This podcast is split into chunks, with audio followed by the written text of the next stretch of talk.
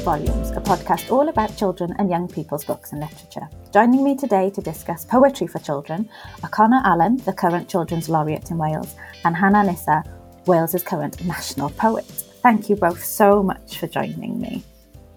Now, then, I'm going to have a nice, gentle question to ease us into our chat. Have you always enjoyed poetry? Connor?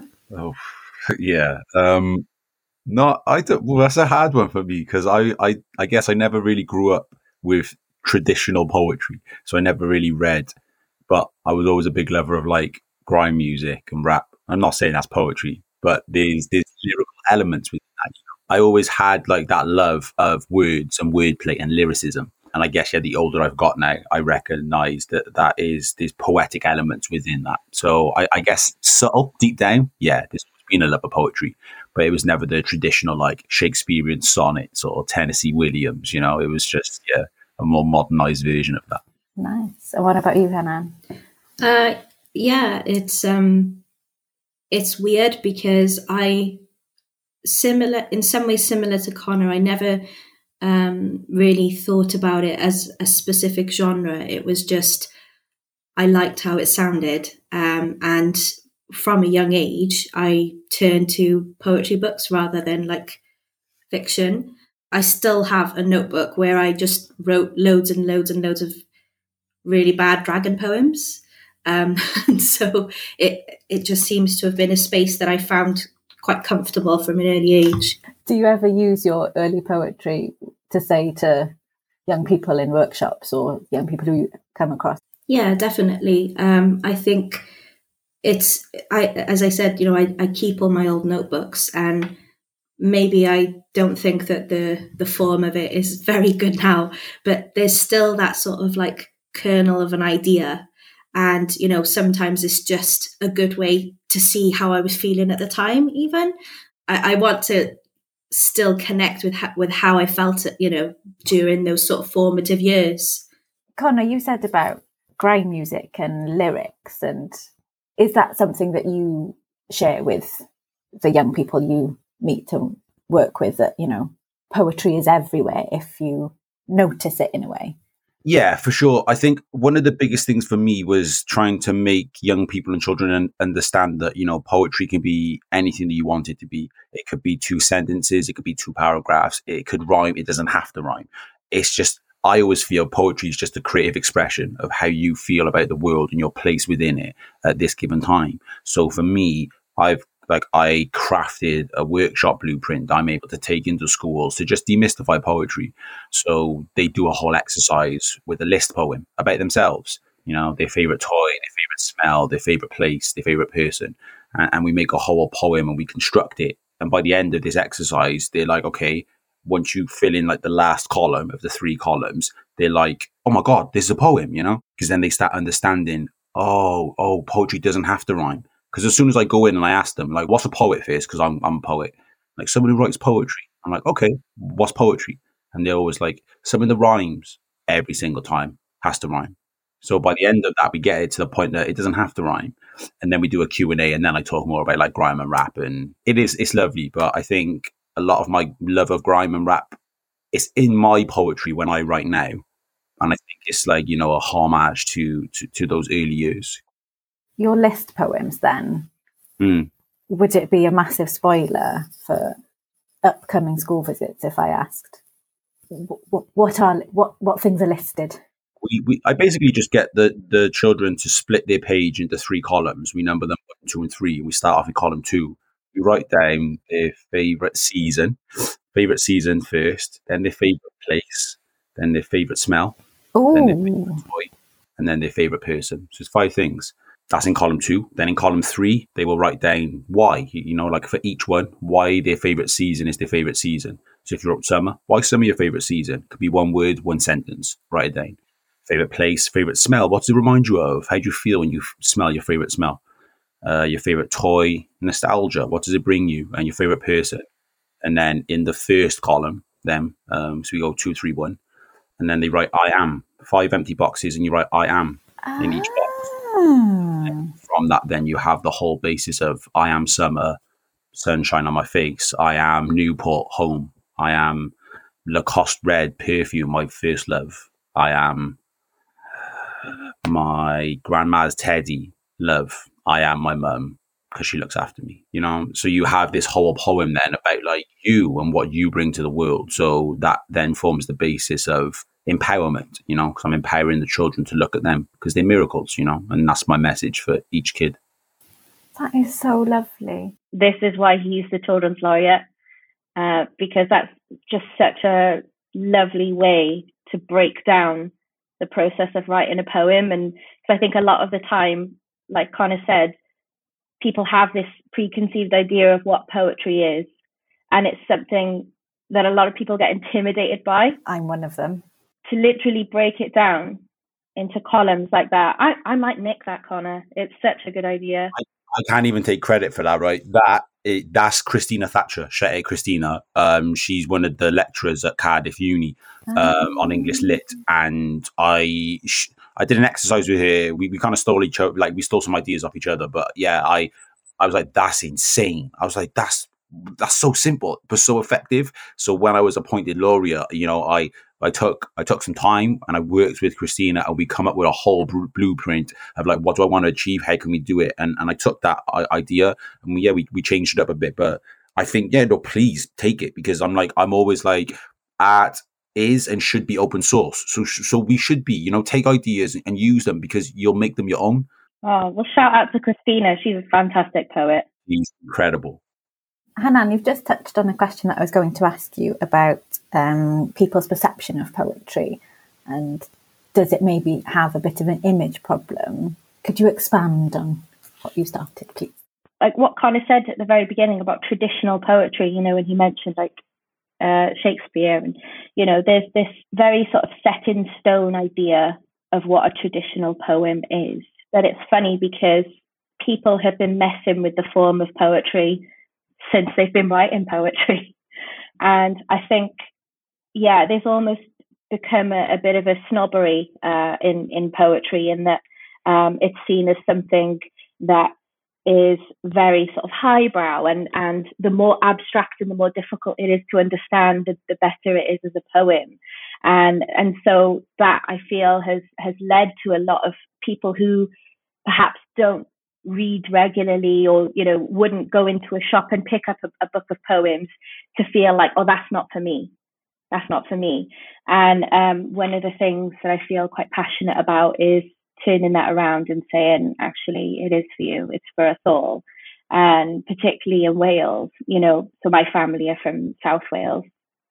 And um, there's always been a very strong working class tradition of people just getting up and, and reading poems. And um, so I think we need to get back to that, to this idea that poetry is for everybody. You've just made me think now about rhyming picture books and how they are they are poems you know that's what they are but they're presented as a story. So do you think the way a poem is presented influences how people perceive it and yeah yeah for sure because i i bought Tupac's the rose that grew from concrete and it's all his poems basically that he wrote when he was like 19 and within that they've published it but they've scanned all the original kind of poems that he wrote on paper and then they've translated it on the opposite page. So each time you like every page there'll be a double spread and you can see the one he actually wrote and then it's translated because obviously some scribbles are on there. He might say like i see you but it'll be like i the letter c and the letter u you know? One of the lines are things like my heart bleeds for you but instead of four he's just got the, the, the, the number four. And i love that in the sense of like he makes that his own. And and that's what I mean. It's like when you read poetry like that, you understand poetry can be anything. It doesn't have to be, oh, but you can't spell it like that. And that I think going off what Hanan w- w- was getting at is like we there's this set format of like this traditionalized poetry that oh no it needs to be very eloquent it needs to have fancy words it needs to be spelt correctly and it's like again why can't it just be a creative expression and i think that's why i, love caleb femi's poor so much because like within that whole collection, it's not your traditional kind of like, oh, we got rhyming couplets. You know, he breaks down that form so lovely and it's it's just heartbreakingly beautiful, you know. So like Shakespeare, for example, is intimidating anyway. So pick up a Shakespearean sonnet or Tennessee Williams, yeah, you know, it can be tough. It can be hard to kind of, I think, get that. So, yeah, I'm very much of the opinion sometimes that let's break down those forms in, in the same way that Hanan was on about, you know, how do we, how do we demystify that sense of elitism, I guess? Big question, possibly. Um, and I'll ask you first, Hanan. Do you, did you have a light bulb moment when you thought that you really could be a poet? So the, it, the answer to that is yes and no. Uh, so I never uh, saw a problem with calling myself a poet um, because, like I said to you, from a young age, I was writing poems. Um, first dragon poems, then a lot of very sort of like emo poems about how you know bad my life was and depressed I am, and you know just very sort of like dark teenage. um, so in that sense, I always saw myself or, or felt like I always was a poet. Um, but then professionally, that was where I had a light bulb moment. Um, I studied English literature at uni. Um, and like I said, poetry has always been in my life.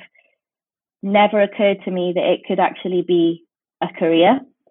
Um, and so, you know, I've had lots of different jobs in the third sector and different charities and things like that. Um, and yeah, so it's only been what five years that I decided to take the leap and and do this, you know, this poetry malarkey full time. So the answer, I suppose, is yes and no a bit. Brilliant. And how about you, Connor?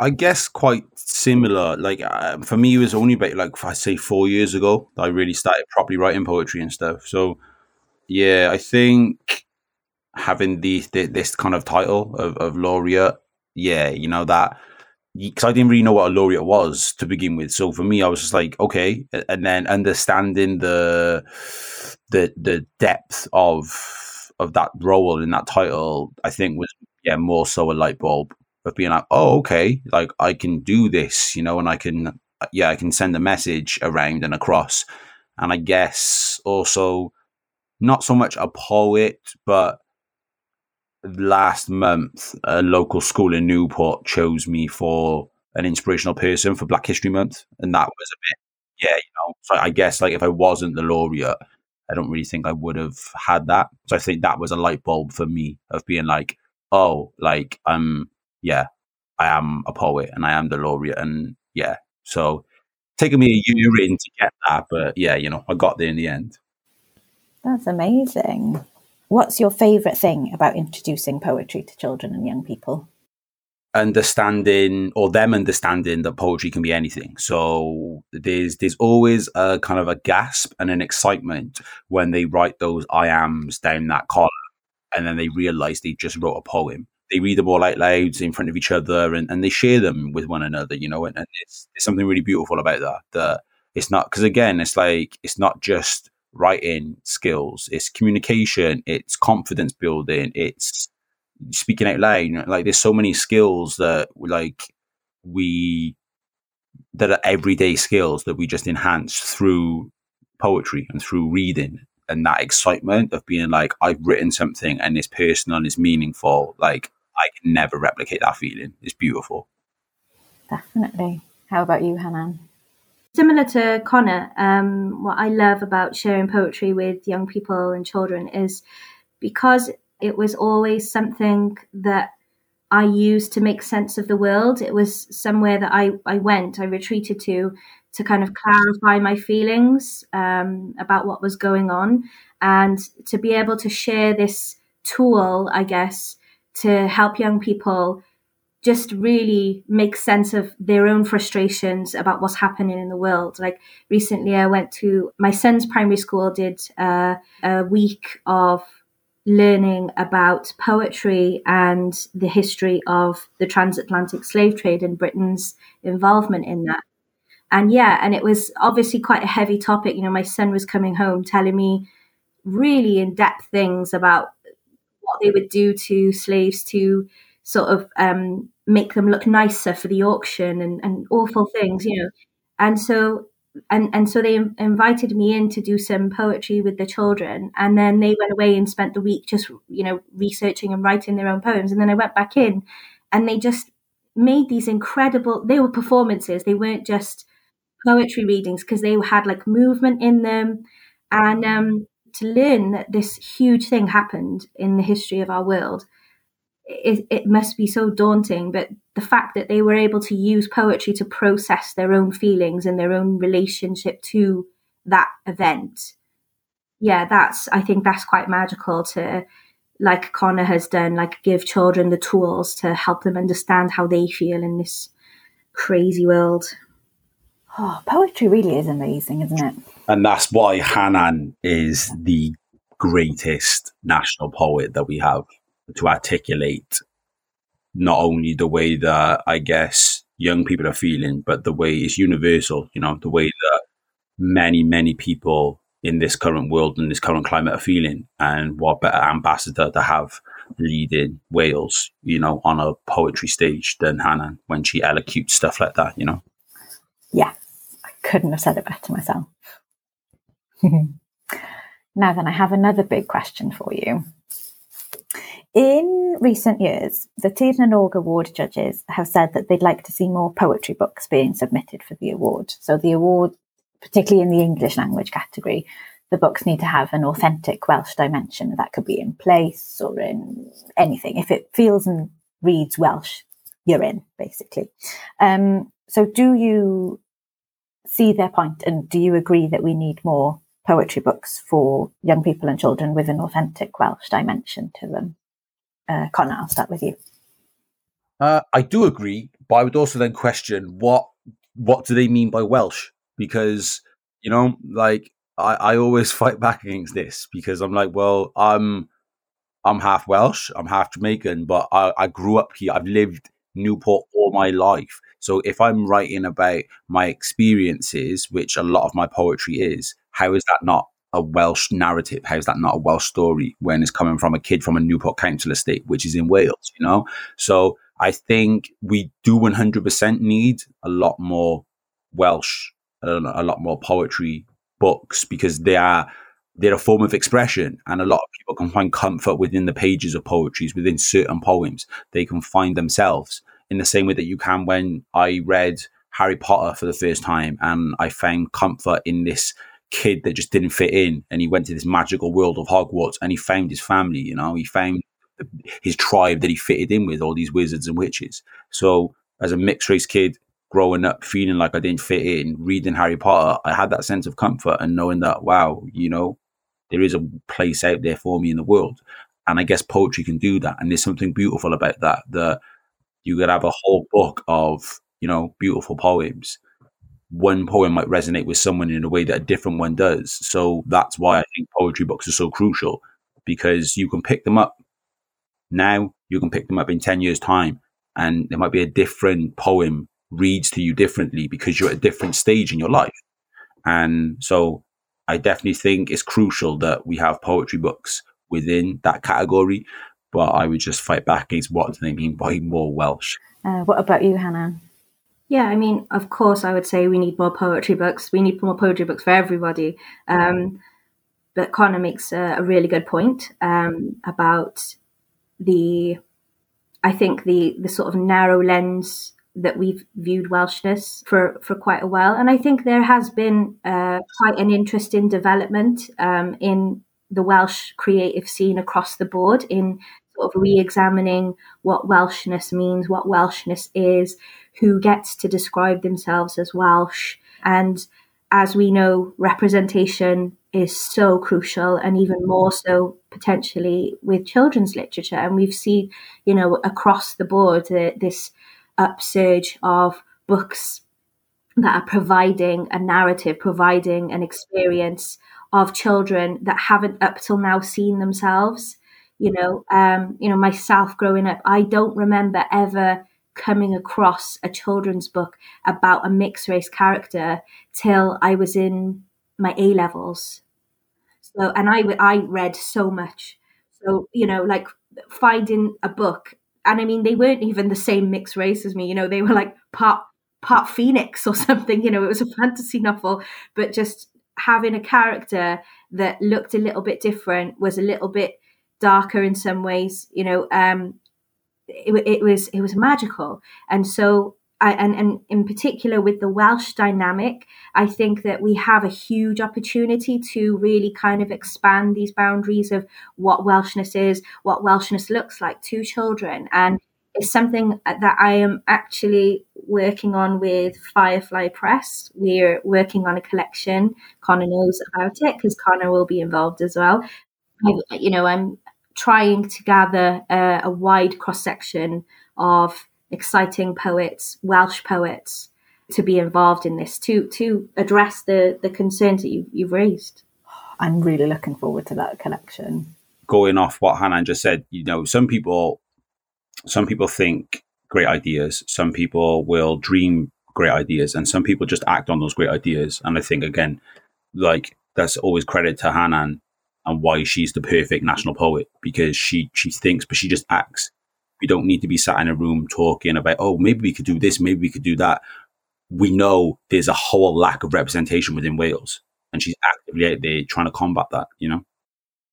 Oh my goodness, I really enjoyed talking to you. I feel like I've learned so much and that I might give poetry another go because I read it a lot of poetry when I was younger. You know, I found them poems accessible and funny and easy to read and kind of grew out of them a bit as school got in the way and poems got more serious, but you've inspired me to give them another go. So thank you very much for that. Connor, Hanan, thank you both so much for joining me. And I hope everybody goes out as like me and gives poetry another go.